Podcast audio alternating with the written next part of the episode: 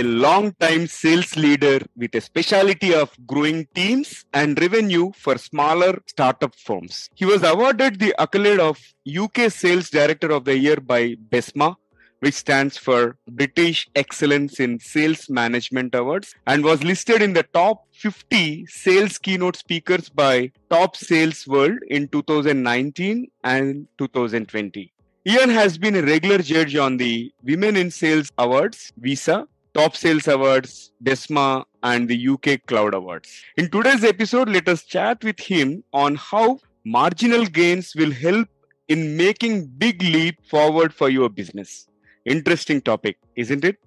This is the Guiding Voice podcast series, the Guiding Voice for a Better Future. Friends, I'm your host Naveen Samala, just a fellow IT professional on a mission to shape the careers and lives of millions across the globe.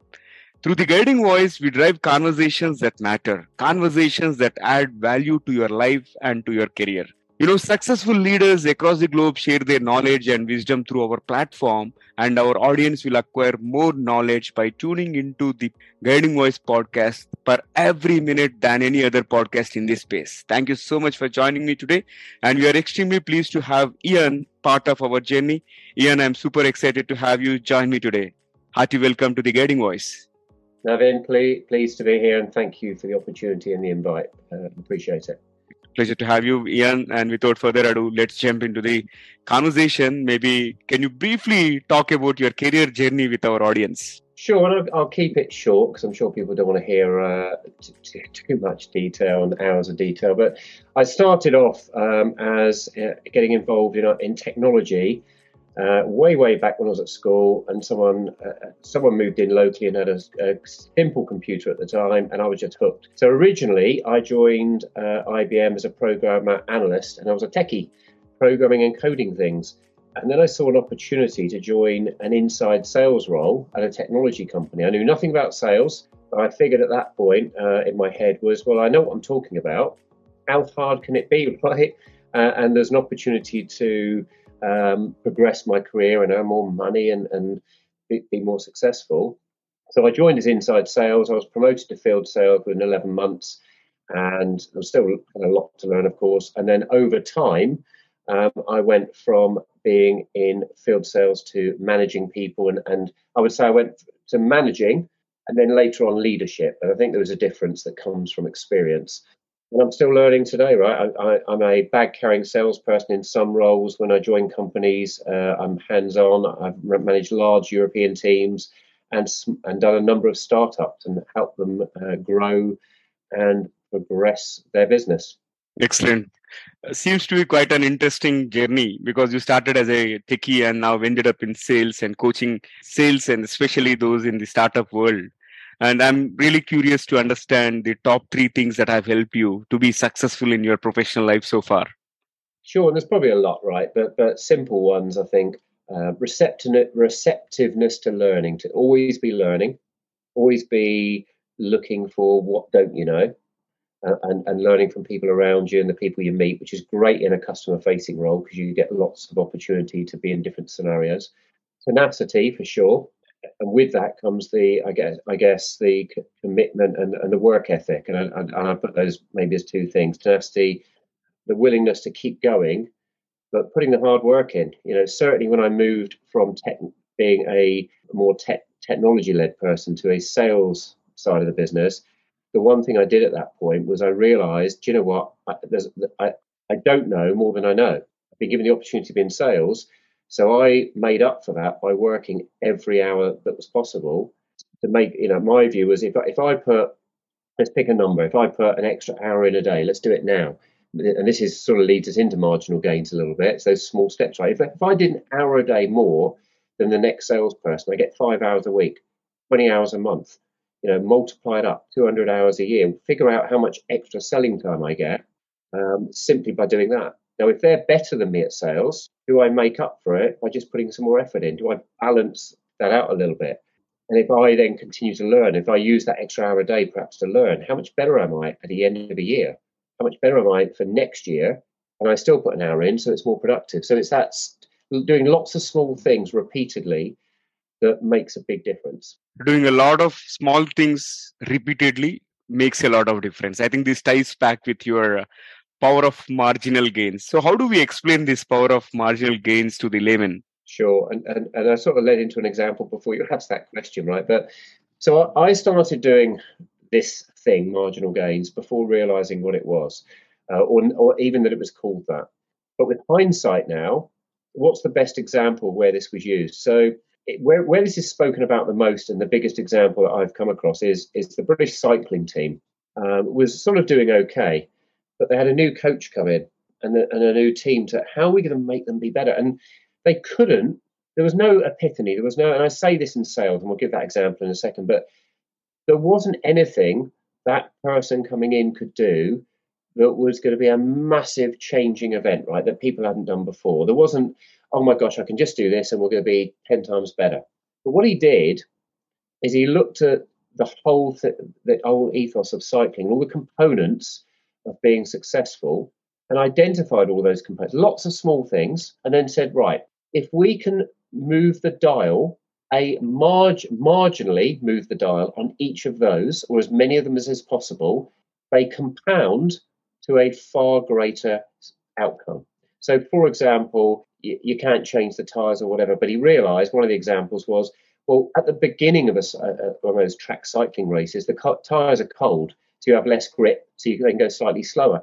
If we can heat the tyres, we warm the tyres up before we start the race, do we not gain a marginal uh, on that first lap and that first couple of laps? If we can change the pedals slightly to take a little bit of weight out. And he did that again and again and again, looked at everything and said, what could we do differently here that's a very small thing and make a small difference? But because he did that, all of those things came together and they won gold medal after gold medal after gold medal. So it was the whole concept is not trying to change the world, not trying to climb Everest the mountain. It's what small things, what small steps can we take that are achievable, that people believe in.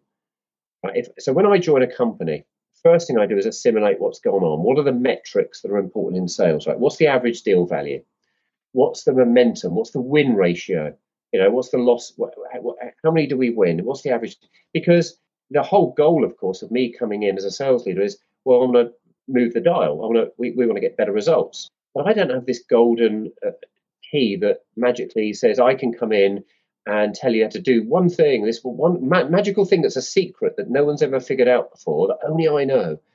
No, what it's about is I look at all of the metrics and what's going on today, and I look for where can we make small improvements. So, for example, if if the if the average uh, transaction value is five thousand two hundred pounds, okay, what I'm not going to do is say to them, great, let's make that £50,000 next month.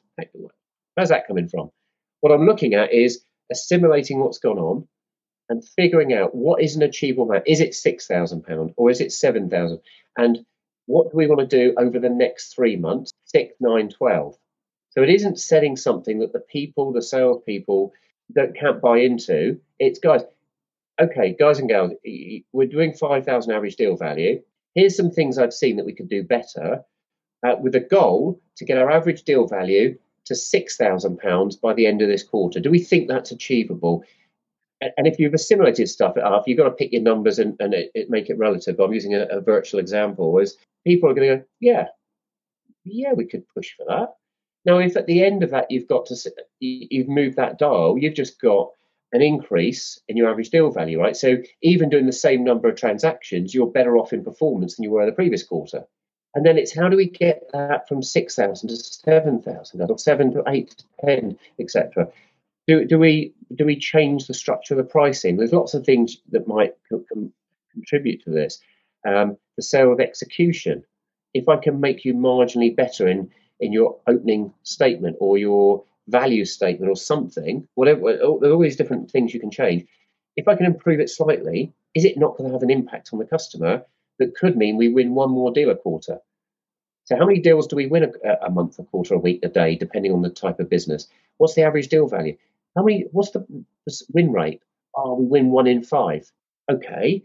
Do you think we, by doing some change, we could get to one in four? Not one in two. Let's be realistic. Let's let's try and move the dial to one in four by better qualifying the, tra- the deals, by better change marketing maybe, so that we take out a lot of the noise of stuff we're getting that isn't appropriate, we're wasting time on, so we can spend more time on the ones that we do win.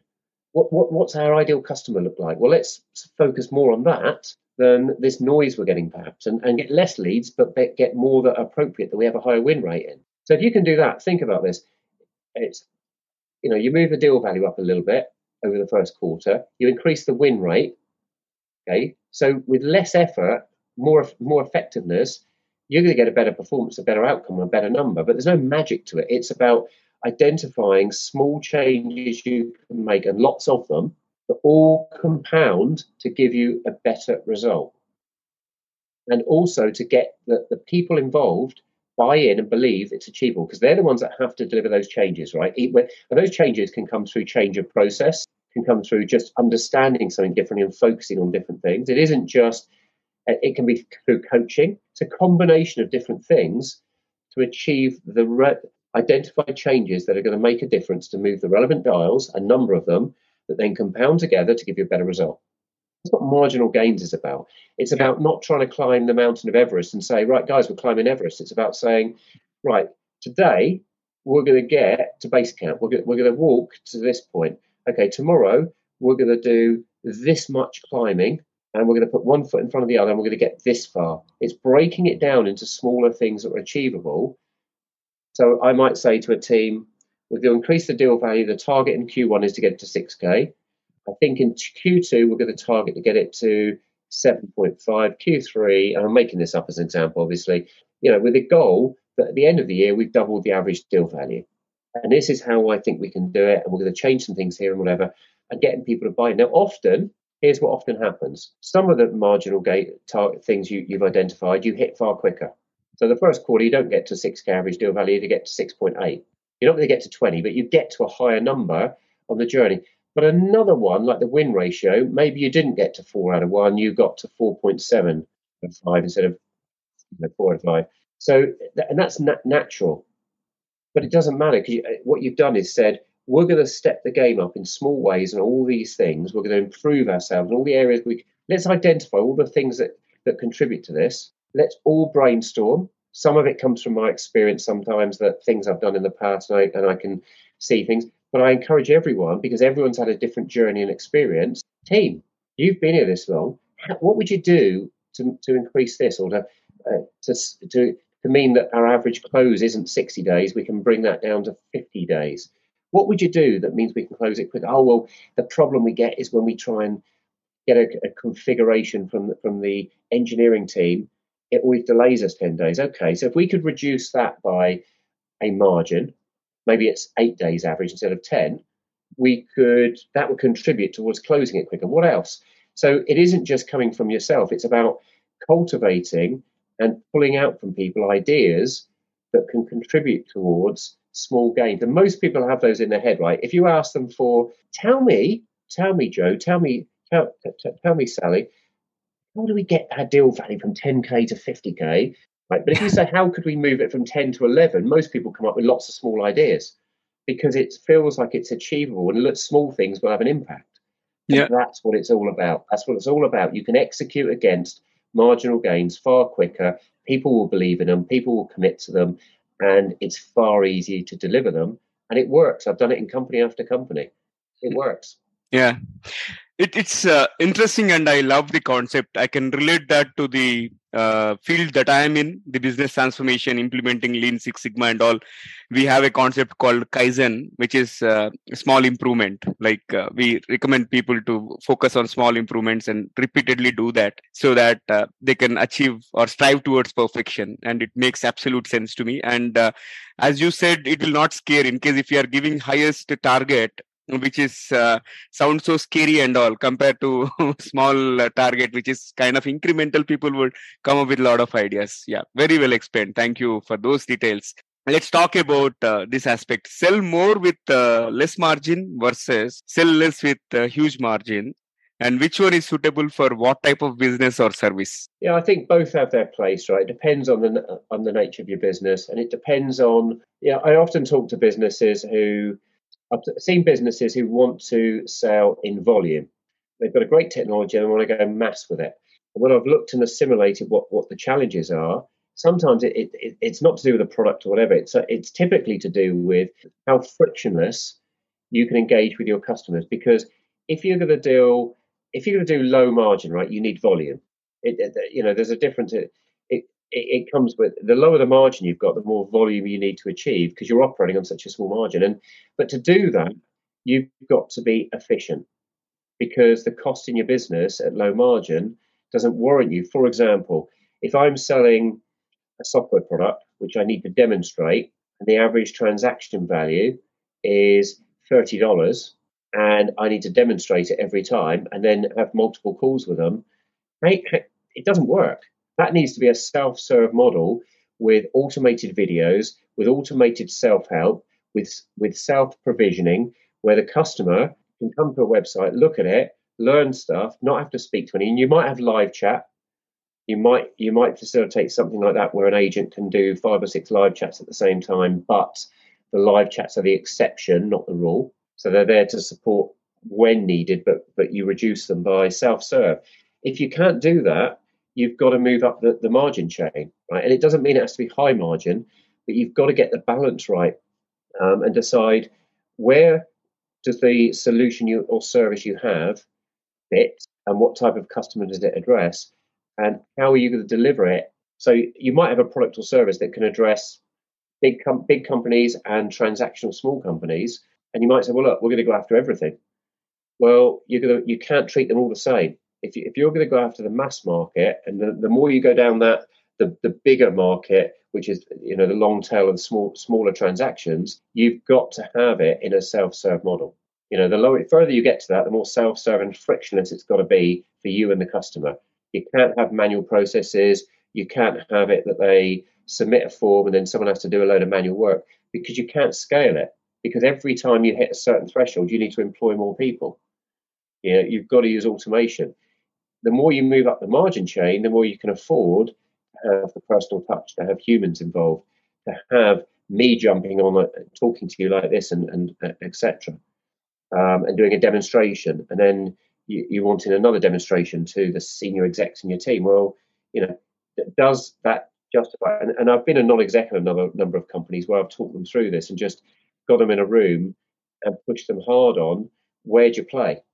Because too many people say, well, where, where's your product fit or service fit? Oh, oh, we could sell to anyone okay, you could, but how are you going to scale your business? Where, where's your sweet spot? And it might be the mid market, it might be not mass market, it might be very trans, you know, transactional, or it might be few deals a year, but high, high, you know, selectively winning those larger deals at high margin, as you indicate.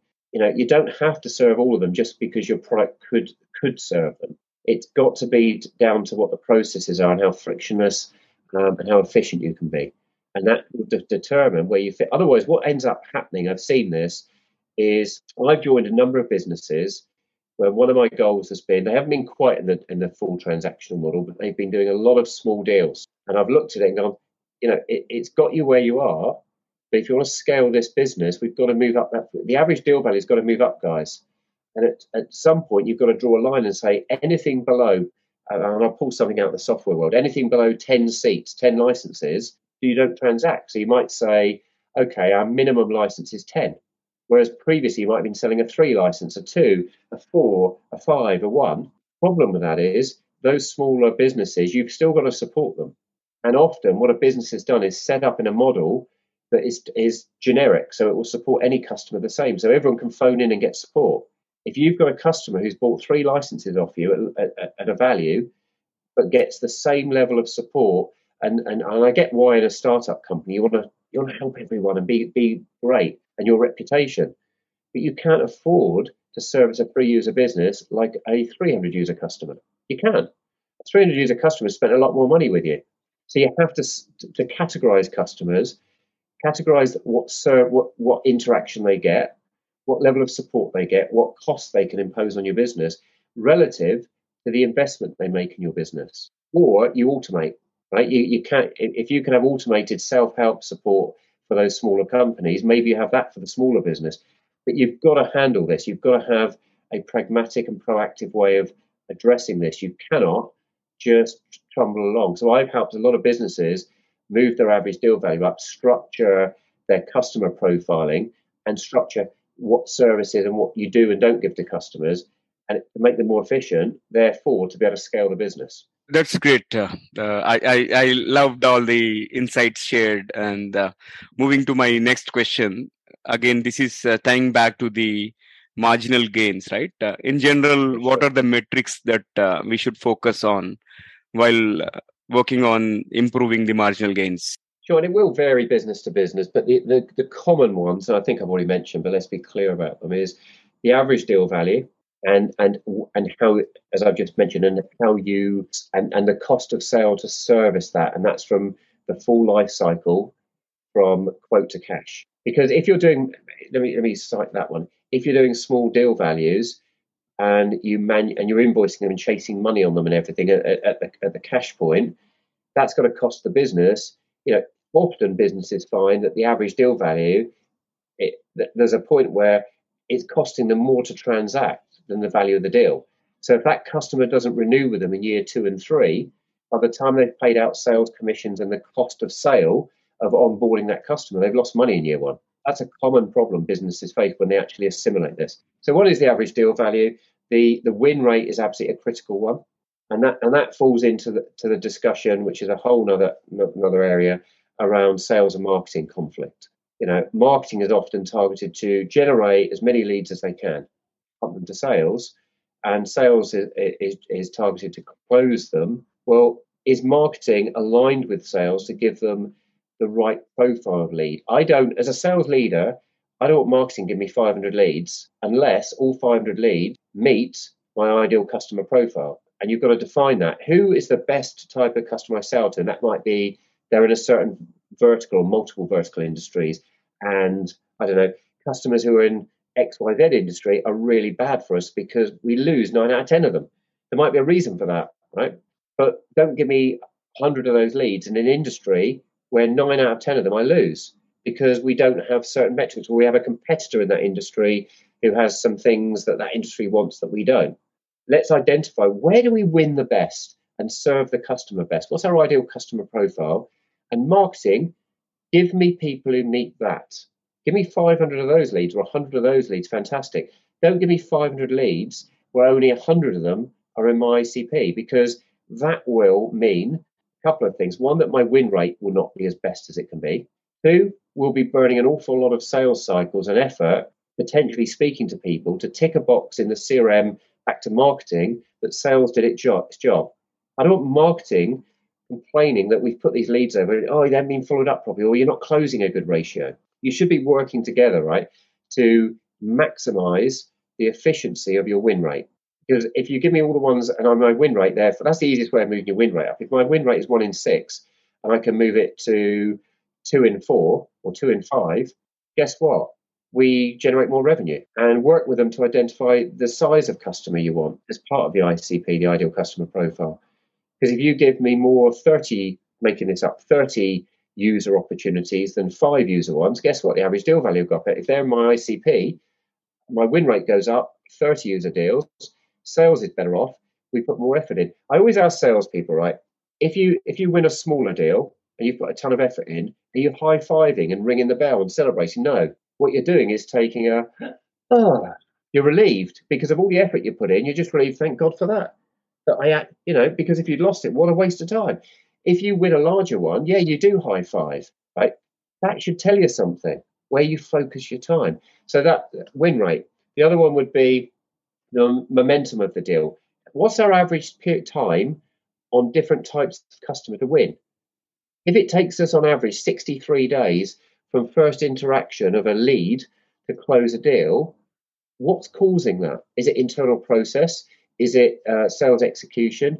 Is it lack of sales re, uh, uh, tools for the salespeople? Something causing it. How do we reduce that as a marginal gain? And it, it might, you know, perfect world is you reduce it down to a day, right? Everyone would love that. Is you get a lead and you close, get the order next day. But what's realistic? If it's 63 days, if I can reduce it to pick a number out of the air, 50 days, it means we're doing quote to cash quicker. we're collecting cash quicker. Therefore, if you go 50 days, 50 days, the further you move in, you've closed more deals sooner. So your numbers go up quicker, right? So it's a combination of all, all, all, these metrics, and there'll be different metrics in different businesses, right? Churn rate's an important one to look at because if you're churning customers, the you know the bucket's leaking while you're pouring water into it, it's leaking at the bottom. I'd suggest you fix the leak at the bottom because you, all you're doing is you know putting effort in to lose them later. So that's another important metric to look at. You know, what's your churn rate? So there's lots of met- metrics you can look at. How many how many touches does it take? on average? How many demos does it take if that's part if that's relevant to your business on average? How many customer visits does it take? Can you how how can you reduce each of the metrics where applicable? The perfect world is one phone call with the customer, it's great, and they place an order. But if your product has to be demoed, don't create a false metric or a false target, a marginal gain to say we want to we want to try and have lots of de- lots of wins with no demos. If that's part of it, that's fine. But if your average is you have to do five demos per client, why is that? Can we reduce it to four? Because that has a impact on the salesperson, on the business, on the engineer, or whoever does it. Right? How do we create a more efficient model? Sometimes things you can't reduce it. Don't reduce it for the sake of doing it and break something. Right? It might be that one of those metrics takes that much effort because that's why you win the deals because your competition will only ever give one demo. But because you will give two or three, that is one of the metrics that's saying that's where you have your win rate. So you've got to listen to your salespeople and listen to your customers and figure out, don't just treat it as a numbers game. You've got to really assimilate and understand your business and all the metrics, and then figure out from those learnings and have conversations with people and figure out what can we tune. Don't do it explicitly that you've got to move every metric. Do the ones that are the correct ones to move and then focus on them, make it small steps, and then all work together in the right same direction. Quite uh, informative. And um, now let's talk about your journey as a sales leader. And you happen to coach and mentor a lot of startups in this area. So, what are some common mistakes that people in sales are making, and how can they avoid in order to uh, get benefit of these marginal gains? Sure. So, what I guess as sales coaching, execution, sales skills, the biggest marginal gain that I see consistently that I would pick on uh, from a sales leader point of view in terms of a sales mistake would be questioning. You talk to salespeople, anyone that's been doing sales for a while, and, and I, do, I interview a lot of salespeople. As you mentioned, some of the awards where I judge and, and have the benefit to interview a lot of salespeople who are up for awards and, and in that process. Uh, but I also interview a lot of salespeople who are, are looking at in, interviewing as part of a job process. Um, it's interesting when I ask them, you know, uh, simple things. You know, wh- where do you think you could be better? What what skills would you like to expand on, or get training on, or be coached on? What you know, give me a feel. The co- you know common things that come up are complex stuff. Well, I'd like to know more about uh, uh, you know enterprise negotiation skills. Um, all, all, they come up with all these illustrious things. Very rarely does someone say, I really want to be better at, and they name any of the basics. And for me, it's questioning. Most salespeople, I think, are average. And apologies to anyone listening, but a lot of people listening will say that's not me. And unfortunately, some of those people it will be, is questioning. Okay, because uh, salespeople have been taught methodologies which are fundamentally okay, but how they execute them or interpret them is not. So there are, you know, there's loads. BANT, um, Scotsman, Spin, Taz. I can keep, I can Challenger Sale and keep going on and on and on. But if we take BANT, not not for any particular reason, just that it's simple to, to quickly describe as an example, budget, authority, need, time scale. So salespeople are taught, uh, you know, you need to find these things out, and this is why, and here's questions to ask. Right, and invariably, what I've seen is salespeople will, in their own way, ask you, um, Naveen, as a prospective client, they go, you know, Naveen, you know, what, what sort of budget have you got for this? And Naveen says, well, I've got 17 and a half K for this. Write that down. Uh, and, and when are you looking to get it done by? When are you looking to get this project in by? Well, we're thinking, you know, by end of November. Um, so they, they, ask those sort of questions. I'll get the, the details, and great, I've done a good job, right? I always position to them. Okay, so if if I if I know ten things more about the customer's details and information, key information, do you think I'm in a better place to win, or to decide to not play, to qualify it myself out and not waste my time. Well, yeah, you are. If I know 20 more things, better? Yeah. Okay, so Naveen, that budget of 17.5k, help me understand what why that number? Where's that number come from? Oh well, that's because that's what we spent on the last product that that, that we use, and we've we're you know we're looking to. Okay, what was the last product of it, and why are you looking to change it? Okay, but if you find something, so you've illustrated there, there's some challenges with it. it doesn't fit your business. It's not helping you scale now what you need to do. If the solution to help you achieve what you're trying to achieve, the reason you're changing is da da da. You've told me, great, and that's going to have what impact on your business of this. If the solution to do that costs more than 17.5k, does that mean you wouldn't choose it? No, not at all. Okay.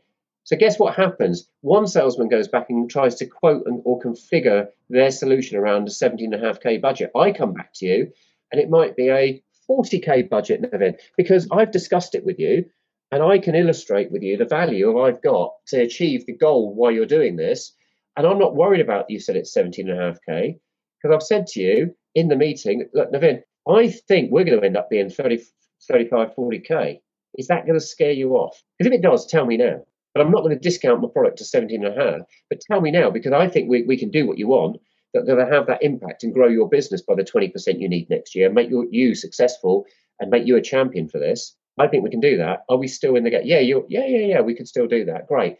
Salesman A finds out six months or three months, whenever it is down the line, um, and has to explain to his boss why competitor's won it who's always more expensive than you. Why does that happen? What did I do differently? All I did was ask more questions, right? When you said the time scale, uh, we want it in by the end of November. But Then, if it doesn't happen by the end of November, what happens? What's the consequence? Oh, well, this and this and this. So it could, as it slipped before, yeah, it could, yeah, we looked at it, but great. I know stuff now different. The more I know that the competition doesn't know, I'm in a better place. I may not, it may not mean I win the deal. It may mean I actually say to you, Naveen, we're not the right solution for you. I don't want to waste your an hour time by coming down and seeing you because this is re- the reason being, right? But that's professional selling, and that's fundamentally a basic. I've just coached you on how to do it, right? It needs more coaching that, but the number of salespeople that don't do that, and I've constantly with my salespeople, they'll come in, and I've got one who's worked for me many times before, and I remember many a time when he would come into the office and say, "Great," and I'd say something to him like that, and I'd say, "Well." But why is it, why why are they looking to do it then? And he'd tell me. He'd go, No, I knew you were going to ask that. Tell me the answer, right? And I'd ask another question. I'd unpeel the onion again. He'd answer it. And then I'd ask another one. He'd go, Oh, all right. Because I'll I'll co- coach them by asking them about an opportunity and I ask the next question. And often what happened, the salesperson will go, Got it, got it, got it. Oh, okay, there's another one. That's great. Here's the next thing salespeople don't do as a final point on this matter. So there's something they miss. Go and phone the customer back and say, Dave, we had that conversation. We, I, I, met with you yesterday. I hope you don't mind. I have made a mistake. I'd like to yeah. apologise. What? What? I'd like to apologise because there's, I, I should have asked something and I didn't ask it. Do you know what they're going to say to you? Don't you don't need to apologise. What's the question? And you ask the question and get the answer. I should have asked this. You said this. I've been going, you know, Naveen, I've been going through my notes. I've looked through my notes from our meeting yesterday. Uh, and apologies, but I, I, should have asked you. There's a couple of things I should have asked you that I didn't ask and they're going to let you ask it, right? And they're also going to think, wow, this person's more professional than the others because not only have they asked more questions in the first meeting and, and, and challenged me and been more interested, but they've come back to me when they've realized there's some other stuff they should ask. They're, in, they're, they're really keen on doing the right thing for me. And I've got another time to interact with the customer. I've had salespeople go, oh, I couldn't, when they realize they, they missed something, they have, they have no thought to phone them back and ask again. It's like, why? Oh, I met with them yesterday. Oh, I should have asked that. Yeah. Go and do, we'll go and fix it. You met with them, right? Or you had a call with them. They're going to let you speak with them, if, particularly if you say, I want to apologise because I've, made, I've let myself down. What? I should have asked you the question then. It's professional. It's so basic. And that's a marginal gain you can get easily across every salesperson in your business. Fantastic. All right. So this has been fabulous conversation so far, but let's add some spice to the episode. I'm going to kick off a quick rapid fire round with your consent, Ian. okay, go on. All you need to do is just answer them crisply in a word or a maximum one phrase. And uh, okay. all right. So let me move ahead with the first bullet. What was your childhood fantasy, Ian? okay, well, the job I wanted to have when I was a child was I wanted to be a stuntman in the movies. I loved skateboarding and stuff like that, and, and seeing what they did in the movies. And yeah, that would have been that would be my answer to that one. Interesting. What is one best piece of advice that you have received so far? Okay, that's an easy one. I've spoken about this before. Is uh, and I remember the the, the my uh, sales leader boss that uh, said this to me in, the, in the circumstance was don't boil the ocean. Don't try and do everything to the best degree. I I was I'd run around and try and do everything. He said, look, because he used to get a thousand emails a day, right, from everyone because he was very accessible. And he said, here's what I do. I focus on the ones that matter, um, and I delete my. He was extreme. He said, uh, you know, every month I clean, my, I delete my inbox, and if it's important, I'll send it again. Right? I can't deal with everything. I can't touch everything. Yeah. So I pick the things that are most important. They're here. Everything else is noise, and I get that done. If, if yeah. that when that's done, I can look at other stuff. But I focus on the important things. I don't try and boil the ocean. I don't try and do everything and get nothing done. Yeah, that is a powerful one. And uh, moving to the next question, what is one life-changing incident that changed your perspective, Ian? I think, um, yeah, this is there's a few I could do here. I would say the death of my first son at a stillborn because it made made you realise straight away work didn't matter, right? Work wasn't important, and it made you real me realise the life balance and that family is important, and you know, work is work. What is one um, must-read book from your side that you recommend?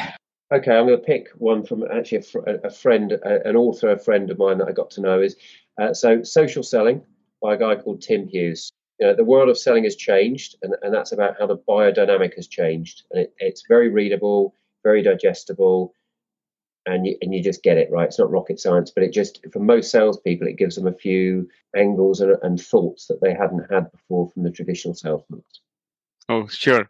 Social selling, right? That that's great uh, rapid fire so far. And uh, let me find the last bullet. What is one electronic gadget that you'd like to see or invent yourself? Something, and I don't know how it format itself, but something that would better protect and manage and control children on electronic devices. The bane of my life is seeing, you know, our kids have electronic devices when they get to a certain age, but not all the time, right? It and certainly on holidays, sat at the dinner table, they are not there on their phone.